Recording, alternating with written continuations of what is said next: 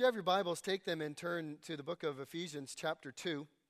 Ephesians, chapter 2. Uh, and we're going to read uh, verses 11 to 18 uh, this morning as we consider God's Word today. And um, it's a fascinating passage of Scripture. And what I have tried to do this morning is rather than um, go through it verse by verse, although there'll be some sort of reference to that, I, have tried more to just summarize my thoughts about this passage. And uh, it's been a passage that uh, I've been wrestling with for almost three weeks now and um, am still challenged deeply by it. Um, Ephesians chapter 2, verses 11 to 18. Therefore, remember that at one time you Gentiles in the flesh, called the uncircumcision, by what is called the circumcision, which is made in the flesh by hands, remember that you at one time were separated from Christ, alienated from the commonwealth of Israel and strangers to the covenants of promise, having no hope and without God in the world. But now, in Christ Jesus, you who were once far off have been brought near by the blood of Christ.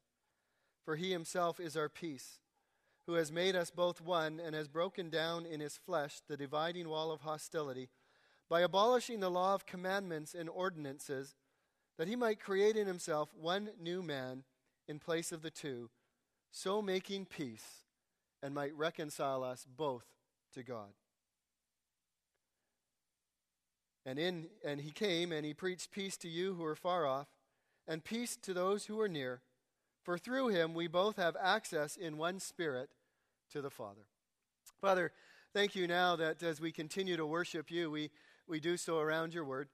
Thank you for this living word of God, for this eternal word of God, for this true word of God. For every word is tested and true. Every word um, will stand the test of eternity. And just as you are eternal, so your words are eternal. Just as you give life, so your words give life. And I pray even this morning as we take a few minutes to wrestle with some of these scriptures, Father, that um, they will give life to our hearts. That they will take what is hard in our hearts and make it soft. That they would take our heels, which are dug in, and would take them out and make our feet feet that pursue peace and reconciliation. May we learn from the example of Christ this morning, I pray, in Jesus' name. Amen. I have a, a, a book on my shelf. I've got a few books by uh, Ravi Zacharias. Um, Raki, Raki, Ravi Zacharias is a gifted apologist. And uh, by the way, as a side note, um, on November 12, 13, and 14, um, here at our church, and you should mark it on your calendar, in our missions conference across the street and around the world. We have three team members from Ravi, Ravi Zacharias International coming to do our weekend with us. It would be a great weekend um, as they help us communicate the gospel across the street and around the world. Uh, so mark that date off in your calendar. But he's written a number of books. One of the books that he's written is called Five Cries of the Human Heart. And I picked that book off my shelf this past week and was just flying through the, the, the cries again. And um, I, I, thought he, he's done a brilliant job, but there was one that I think that he has missed. And if I could be so bold as to say that about a guy who is, is gifted beyond I'll ever be, but the, the cry of the human heart that I think he has missed is the cry for peace. I think there is within every heart a longing to have hostilities and enmities ended. I think with in each and every one of us, we get tired of fighting. We get tired of rubbing um, or knocking heads together. And, and as the sort of the, the title of the sermon says, I'm tired of fighting. I just want peace. And I do think that is a longing of the human heart is to find peace, peace with others, and certainly peace with God. As we consider the passage before us, um, uh, we're, we're still in uh, uh, chapter 2, which is um, part of the first three chapters, which focus is simply on what God has done for us. And so there is statement after statement after statement about how God has saved us, about God has delivered us, about God will give us knowledge about what Christ has done for us, about what the Holy Spirit has done for us. So it talks about the amazing riches that God has poured out into our hearts and lives. We've got a few more um, messages of that because it doesn't end till the end of chapter 3. And when you get to chapter 4, you get exhortation after exhortation, which tells us then now what we are to do in response to that how we're to walk, how we're to talk, how we're to think, how we're to respond to other people, how we're to treat our husbands and wives, our children. So there's these considerable implications that he will say are the result of thinking about everything that God has done for you. But in the middle of this, he, he, he, there's one exhortation that he gives.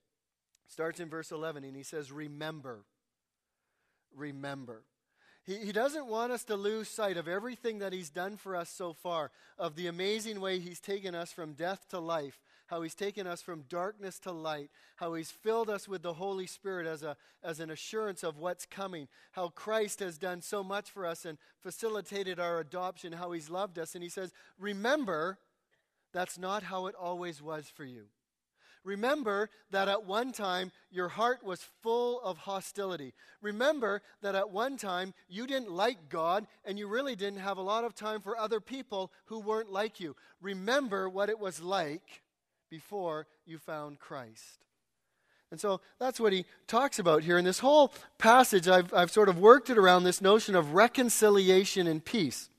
And uh, I think if we're ever going to resolve our differences with one another and make peace with God, we have to think about a few of these things. And so the, the first sort of summarizing statement that I found out of these passages what cost are you paying to fuel a hostility? Is it worth it? In other words, every time you, you, you, you, you determine in your heart that you're not going to make it right with somebody, that you're going to continue hostility towards somebody, that you're going to make life miserable for somebody else, there is a price to pay for that. And so the, the, the scripture says, and what I summarized it, what cost are you paying to continue to fuel a hostility? And is it worth it? You think of this in, in the light of what Paul says in verse 11. He talks about the hostility that exists between different peoples. And here he's talking about the Jews and the Gentiles. And that hostility is revealed in name calling. And often that's the thing that we do to hurt people that are bugging us. We call them names. And we think that we grow up, we just get more refined in the names that we choose and in the way that we call people those things. And so Paul identifies the hostility that is existing between the Jew and the Gentile by the name calling that has taken place. And the Jews, who are called the circumcised by, because they had a special place in the kingdom of God, looked at everybody who wasn't a Jew, all the Gentiles, and said, You're the uncircumcised. And there was a lot of bite behind that. There was a lot of hatred behind that. There was a lot of animosity behind that. And they didn't want to have any relationship with the Gentiles, and so they resorted in some part to name calling. The hostility between the Jews and the Gentiles was great. There's a number of places in Scripture that illustrate this, but I think probably one of the, the most shocking illustrations of this is the whole story of Jonah. Um, if you're familiar with the story of Jonah in the Old Testament, Jonah was a, a prophet of God, and God called him and he said, Jonah, I want you to go to the city of Nineveh, and I want you to tell them about me. I want you to tell them that I can offer them life. I want to tell them, uh, I want you to tell them that there is hope in me. And Jonah says, Yeah, God, I'd love to do that. I'm on it. Yeah, right.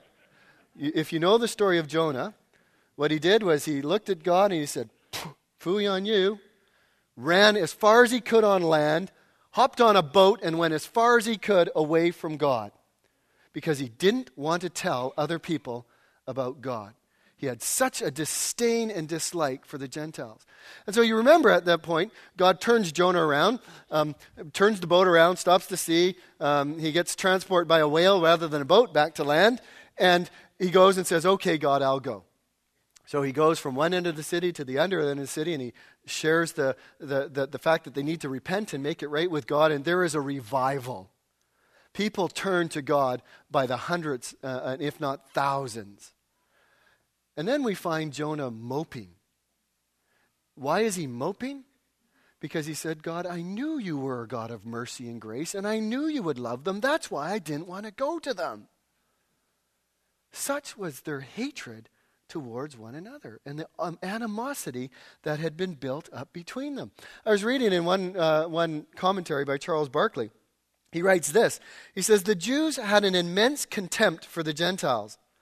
The Gentiles, said the Jews, were created by God to be fuel for the fires of hell.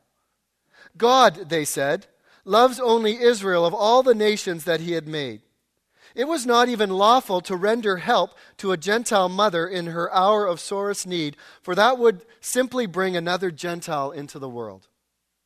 Until Christ came, the Gentiles were an object of contempt to the Jews. The barrier between them was absolute. If a Jewish boy married a Gentile girl, or if a Jewish girl married a Gentile boy, the funeral of that Jewish boy or girl was carried out. Such contact with a Gentile was equivalent to death. That was the level of animosity that existed between them, and that came at a great price.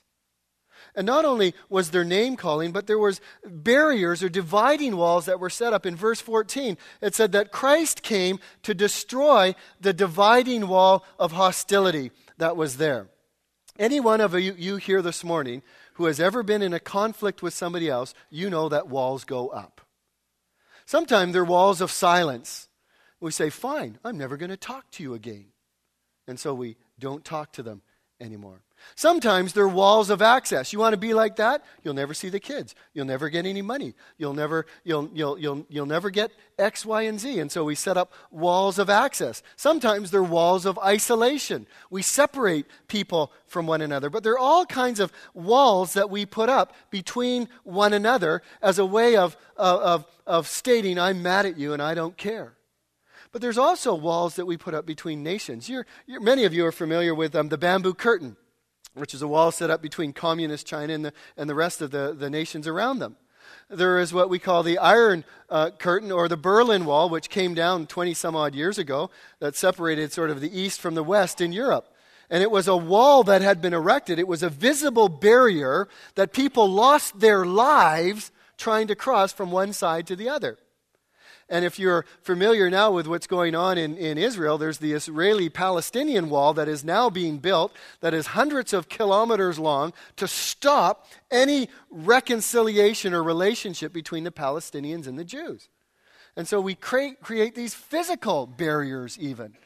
And I think what Paul was talking about here is in the Jewish temple, there was the court of the Gentiles, there was the court of the women, there was the court of the, the, the sort of the men, there was a holy of holies, and between the court of the Gentiles and the rest of the temple, there was a wall that was built. And it was a wall that was about four feet six inches high, and it was a wall that kept the Gentiles out of any contact with the Jews in worship. Think of that a wall built to keep Gentiles from gaining access to God. And along that wall was built um, were, were little signs that were written. And they found a couple of those signs in archaeological digs. And one of those signs is even now in a Turkish museum. And the sign, uh, what they wrote on those signs uh, was, was this No foreigner may enter within the barricade which surrounds the sanctuary and enclosure.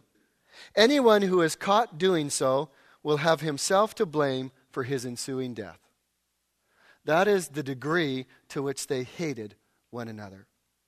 This is the cost, or these are the costs of maintaining hostilities towards one another.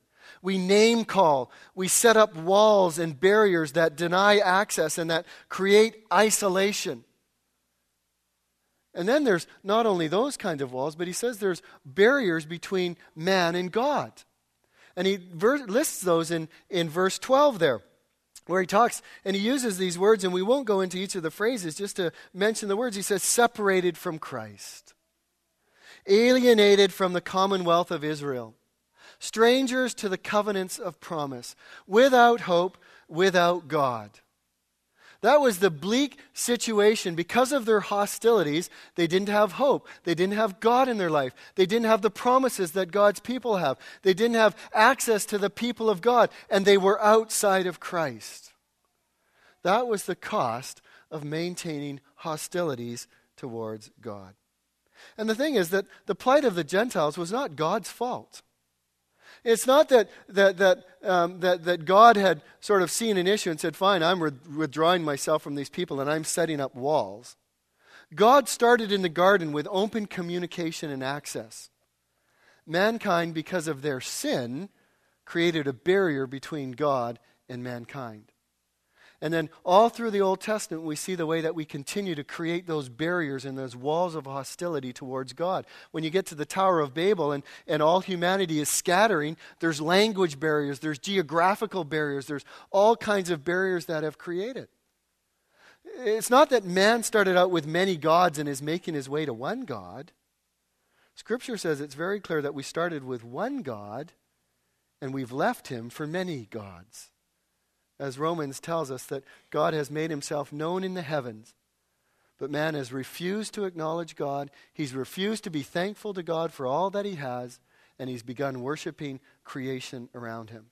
So it's man that has moved away from God. So these are the kinds of barriers that have been set up. The cost is huge in our personal life and in our spiritual life. The cost are walls or barriers that we set up in our homes and in our relationships. They're walls and barriers that we set up physically to keep us away from people, a higher fence. They're walls of silence and attitudes that we say, I won't talk with that person, I won't communicate with them. The costs are high. The hostility towards others has a price to pay. The hostility that we have towards God has a price to pay. And so the question that I ask is what cost are you paying right now to fuel a hostility? Is it worth it? The second thing that I see in this passage to summarize it in, is simply this What cost are you willing to pay to effect reconciliation? Is it worth it or is it enough? Again, what cost are you willing to pay to effect reconciliation? Is it enough. This is amazing sort of verses that start at verse 13. They're very similar to verse 4, where we have there, we are dead in our sins and trespasses under the wrath of God, but God. Here we have alienated from one another, alienated from God, but now in Christ. We have hope. We have a solution. And if, that, if, if we are to have any hope and if we're to recognize the solution, it means that we have to deal with sin we have to deal with the main reason that there's barriers and there's hostilities towards one another and towards God. And I, I, I tried to summarize this whole point this way The cost of reconciliation is the willingness to give up your rights, to give up your rightness, and to bear the full weight of the responsibility for the hostility. I wrote that and I stopped and I started this considerable argument between myself and God. That's not fair. That's not right. What about this? What about that? They don't know how much they've hurt me. They don't know how much they've cost me. And all these arguments kept flooding through my head about why I didn't like that statement. But as I mulled it over again and again in my head, I said, no, that is the right thing to say that the cost of reconciliation is the willingness to give up my rights and my rightness and be willing to bear the full cost for the reconciliation. Loved ones, you cannot force reconciliation, but you can remove every barrier to reconciliation. Okay, you cannot force reconciliation. I understand that. But you can remove every barrier to reconciliation. How do we see this? And this is, I think, something that's so important for us to understand. And you say, I can never do that, Paul. You just don't know what's happened in my life. You just don't know the pain and hurt, and I don't. But what I'm looking at is what is our example? Well, our example is Christ. And what do we learn about Christ? Well, how, how do we summarize the cost? Well, I, I do it this way we recognize that there is a problem and act on it, even if we're not the problem.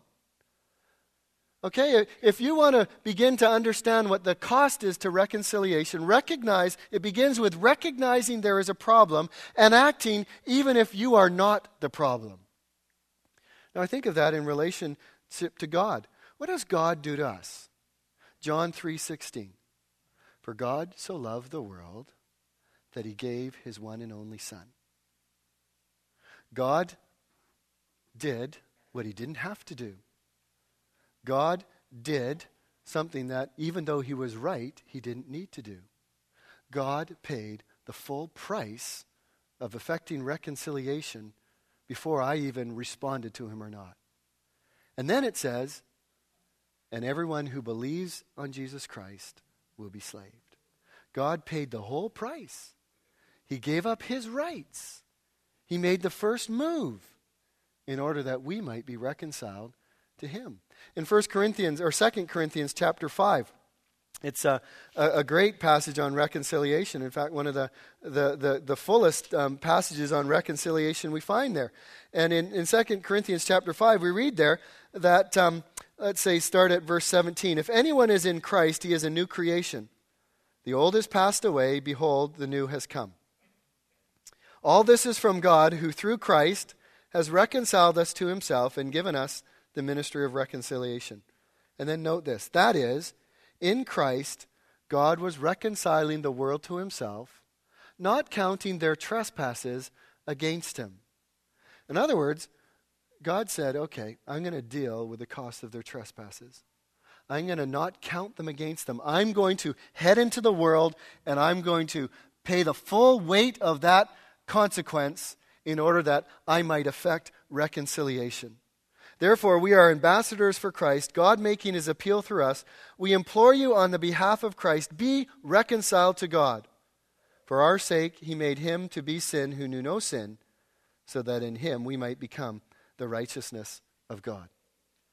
God gave up, recognized there was a problem, acted even as though he weren't the problem, which he wasn't, sent his son, paid the price of our sins and our trespasses in order that we might have a way back to God. Romans chapter 5 verse 8, verse 8 puts it another way that God demonstrated his love demonstrated his love towards us that while we were yet sinners Christ died for us. Loved ones, that is our example. That is huge. And you think about it, okay, well, that's fine, that's God, but I'm, I'm okay. Well, what does Matthew chapter 5 say? This is about this is a, a passage directly sort of related to us. And let's maybe just read verse 23 and verse 24. Matthew 5, 23, 24. So if you are offering your gift at the altar, you're gathered together and you're worshiping God or maybe you're having your, your, your quiet time with God. If you are offering your gift at the altar, and we talked about, I have an offering to bring, we sang that today.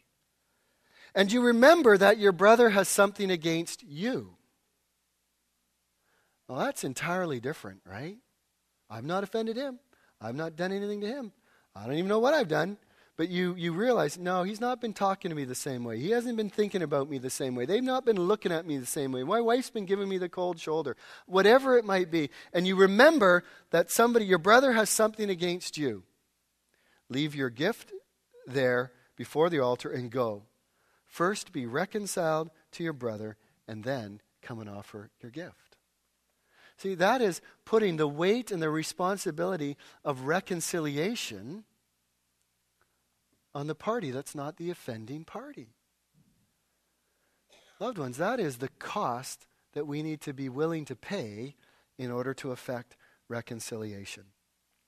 The second thing that I wrote about the cost um, from this passage is be willing to set aside your rights and make the first move. It's, it's sort of the, the same description, but this talks about what Christ has done for us and his model for us. In, first, uh, in Ephesians 2.17, it says that he came and preached peace. Last week we sang that song, Light of the World, you stepped down into darkness. Open my eyes, let me see. Or you go to the book of Philippians, um, uh, uh, in Philippians chapter 2, and there's that uh, beautiful passage about Christ where, where Paul tells us, Have this mind among yourselves, which is yours in Christ Jesus. Okay, so we're to imitate Christ.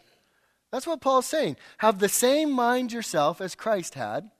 And then he goes on and he says, Who? Though he was in the form of God, he was God, he did not account equality with God something to be grasped. In other words, I'm God, I'm right, uh, I've got it all right, it's, there's not my problem. But notice what he says. But made himself nothing, taking the form of a servant, being born in the likeness of men being found in human form, he humbled himself by coming, becoming obedient to the point of death, even death on the cross. Loved ones, have the same mind as Christ had. That is the cost of reconciliation. That is the price that we pay. I was thinking again of 1 Corinthians chapter 6, and it's a, a, fascinating passage of scripture as well, and it talks about hostilities between Christian brothers and sisters. And it's a, a passage that talks about the, the fact that there's one Christian and another Christian, and they can't resolve it, and they, they, they won't go to church people and resolve it, so they're going to go to court and they're going to have the courts of the land solve it. They're going to sue, one's going to sue the other person. And Paul gives a whole number of reasons about why that should never take place, about why one Christian should never go to a secular court against another Christian. He says that shouldn't happen. But then he, he says, he, as, he, as he summarizes all the reasons, he comes to the end part there, and, uh, and he says in, in chapter 6, uh, he says there, to have lawsuits at all with one another is already a defeat for you. That's amazing in itself. And then he says, Why not rather suffer wrong? Why not rather be defrauded? Wow. Loved ones, that is what it means to effect reconciliation. I will not push my rights. I will not go for what's due me. Because it is better to suffer wrong, it is better to be defrauded and maintain a relationship and work towards reconciliation than to keep driving my rights home. And so he says there that we need to be those who are willing to set aside our rights and make the first move. And then the third thing in that is determining to pay the full price of reconciliation. We've been talking about this and pointing about this along the way. Um, but if you ever want to effect true and lasting reconciliation with another person, there are times in which you have to determine that you will pay the full price of reconciliation. And you think, well, what does that mean? Uh, the only example I can give is, is the example in the spiritual realm of what Christ has done for us. Loved ones, we were enemies of Christ and God by our own doing. Our sin made, it, made us to the point where we didn't want God to have anything to do with us. We don't want Him to rule over our life. We, we don't want Him involved with us. We just want to do it our way in our own time and just stay out of my life. And we continue to offend Him. But the Scripture says that there's no way that we could make our way back to God even if we thought about Him. And so Christ did for us what we couldn't do ourselves. Look at what He says um, in verse, uh, I think it's verse uh, 13 of Ephesians um, chapter 2. He says, That you who are far off have been brought near by the blood of Christ. You know, we talk about the blood a lot in this church, and, and, I, and I hope we understand that. By the blood of Christ, that means by the death of Christ. That means that Christ poured out his life when he shed his blood in order that we could be reconciled to God through him. That is the price that God was willing to pay in order to facilitate a way back to him. He paid the full price of our reconciliation. But not only did Christ give his life in death for us, but he gave his life in life for us. In verse 14, it says there that, For he himself is our peace, who has made us both one, and has broken down in his flesh the dividing wall of hostility. In other words, what's that telling us is that Christ lived the perfect life. That Christ fulfilled the, the, the, the, the, the reason that there are so many hostilities and barriers, that he obeyed the law of God completely. Every command he obeyed, every ordinance he fulfilled. That in himself, in his flesh, he completely pleased God in every way. And that's necessary for us as well because all of us have sinned and fallen short of the glory of God. And so, how can we ever be reconciled to God? Because there's this barrier that exists. And so, the Bible very clearly teaches in so many places that in his life and in his death, Christ, Christ paid the price of our sins. He lived the life that we couldn't live in order to make it possible for us to find our way back to God. That is astounding stuff, loved ones. That God in Christ paid the full price of our reconciliation. Loved ones, if you're here this morning and, and you're wrestling with reconciliation today, with somebody else or, or even with God, it matters that you put your situation through the grid of salvation and through the grid of your salvation. That you consider what God has done for you in Christ, how God has reconciled you to himself through Christ, and that, that, that, that you work towards reconciliation in the same way that God has worked towards your reconciliation back to him. This is tough stuff. But this is the only way that the Bible says that we will come back into a right relationship with God and a right relationship with others. Do you appreciate what God has done for you? Are you blown away by the fact that, that God stepped out of heaven and came to earth and lived and died in order that you might have a relationship with Him? Are you not eternally thankful that God did not wait for you to make the first move towards Him? Are you not willing to do for others then what God has done for you? The cost of reconciliation is the willingness to give up your rights, to give up your rightness, to bear the full rate of responsibility for the hostility. I see this probably most often in marriage, and it's not with any, uh, it's probably with a great sense of sorrow that I look back over 29 years of marriage and I find that I've not been able to do this very well that we're not Kathy, the one who was willing to give up her rights and her rightness and walk towards me, we probably wouldn't have done very well. Because I just had this, st- I was unwilling and, and still find myself unwilling to pay the price. There's something inside. But I, I think, you know, when I speak to husbands here now, because it's very clear in, in Ephesians, and we'll get to this in a few months. Husbands, love your wives as Christ loved the church and gave himself up for her. In other words, men, we are to follow in the footsteps of Christ in the area of reconciliation with our spouses. I don't know why I find it so hard. Maybe you're different than me. I don't know why. But I need to learn to be more like Christ and to say, you know what? Uh, and usually I am wrong, so it's not that Kathy's ever wrong. But I, I need to be one that is willing to set aside my rights, to set aside the, the things that, that, that I think I can stand on and say, you know what? I won't wait for you to come to me. I will go to you. And I think, you, men, you've got a beautiful opportunity to learn a little bit more about that by the men's retreat that's coming up this weekend. And if you've got at all a possibility of getting away for the next uh, few days on uh, Friday, Saturday, and Sunday, you can talk to some of the guys at the back. And this is some of the stuff that they talk about is how do we be men of Christ and follow Christ? So what cost are you willing to pay? Is it enough? Is it enough? And then finally, and very quickly, what benefits will you gain from reconciliation? Will you dream? What are the benefits that you gain from rec- just as there is a price to pay for being unwilling to reconcile, and most of us here know that. There is also riches and a reward to be paid or to be gained from going through reconciliation. I'll list these very quickly because I want to spend a little bit of time. Reconcile to each other. This is the astounding thing in Scripture that we find is that God has taken people who hated one another and because of what Christ has done, he has made us together in one humanity. That is astounding. Now, we don't see that much here.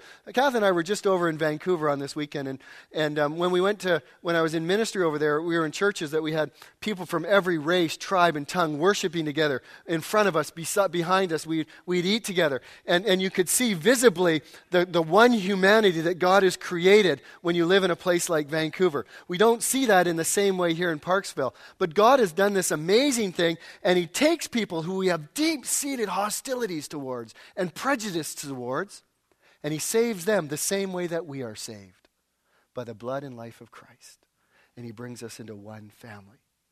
That is such a beauty. There is such a richness that comes from living with and eating with and fellowshipping with people from every tribe, tongue, and nation.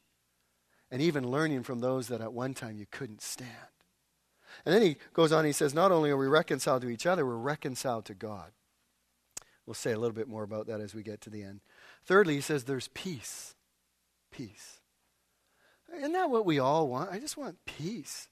I'm tired of the tension, I'm tired of the walls, I'm tired of the frustration, I'm tired of hostility. I just want peace.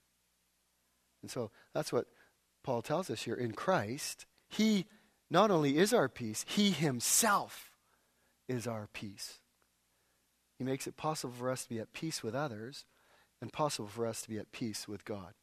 And then finally, he says we have access to God. That is the most thrilling part of this whole effect of re- reconciliation is access to God. One commentator said, We are now considering one of the greatest and most glorious statements that is found in the whole of Scripture. And he says it should simply amaze us. Just the fact of becoming a Christian should amaze us that we have access to God. And this access to God is come at a huge price, and it's, and it, it's come with every member of the Godhead at work. Remember, we say God is one, but he exists in three persons. And so we have God the Father who has made this great plan of salvation, not just individual salvation, but of bringing us in one humanity together to Him. God has planned it, but it's, it's God the Son who affects it, who accomplishes. It's by His life and by His death that we are able to be reconciled to God. And then it's God the Holy Spirit who gives us new life and then who forms us into the image of Christ and who one day will transform these lowly bodies into perfect bodies. And so it takes all three members of the Trinity to work in us so that we can have access to God. And that access, it simply means we can approach Him, that, that we can be introduced to Him, that we can have a relationship to Him. All of this is done in order that He might bring us to God. And uh, you might have noticed, I don't know if you noticed the transition. All the way through, he's talking about Him and God. When you get to verse 18, it says, And we have access to who? The Father. The Father. Our Father who art in heaven. I am the way, the truth, and the life. No one comes to God. No one comes to the Father but by me. Um, you know, what does John say? That it's an amazing thing that we should be called sons and daughters of God, that God should be our Father. I think there's not a person here that doesn't desire a great relationship with a father figure. I don't care who you are. I, I think Every one of us wishes at some point we had have had a great relationship with our dads. And regardless of how our earthly fathers worked out, some very good, some very bad, in God the Father, we find this brilliant, perfect, wonderful relationship. And this is the end result of salvation that we have access to God. Loved ones, there is great fruit and riches to be gained by effecting reconciliation with one another and with God. Will you not take a chance? Acknowledge the cost that you're paying to harbor hostilities? Say, I am willing to pay whatever it takes in order to effect reconciliation. And then I am going to dream about the possibilities that will now come into my relationships because we are now reconciled.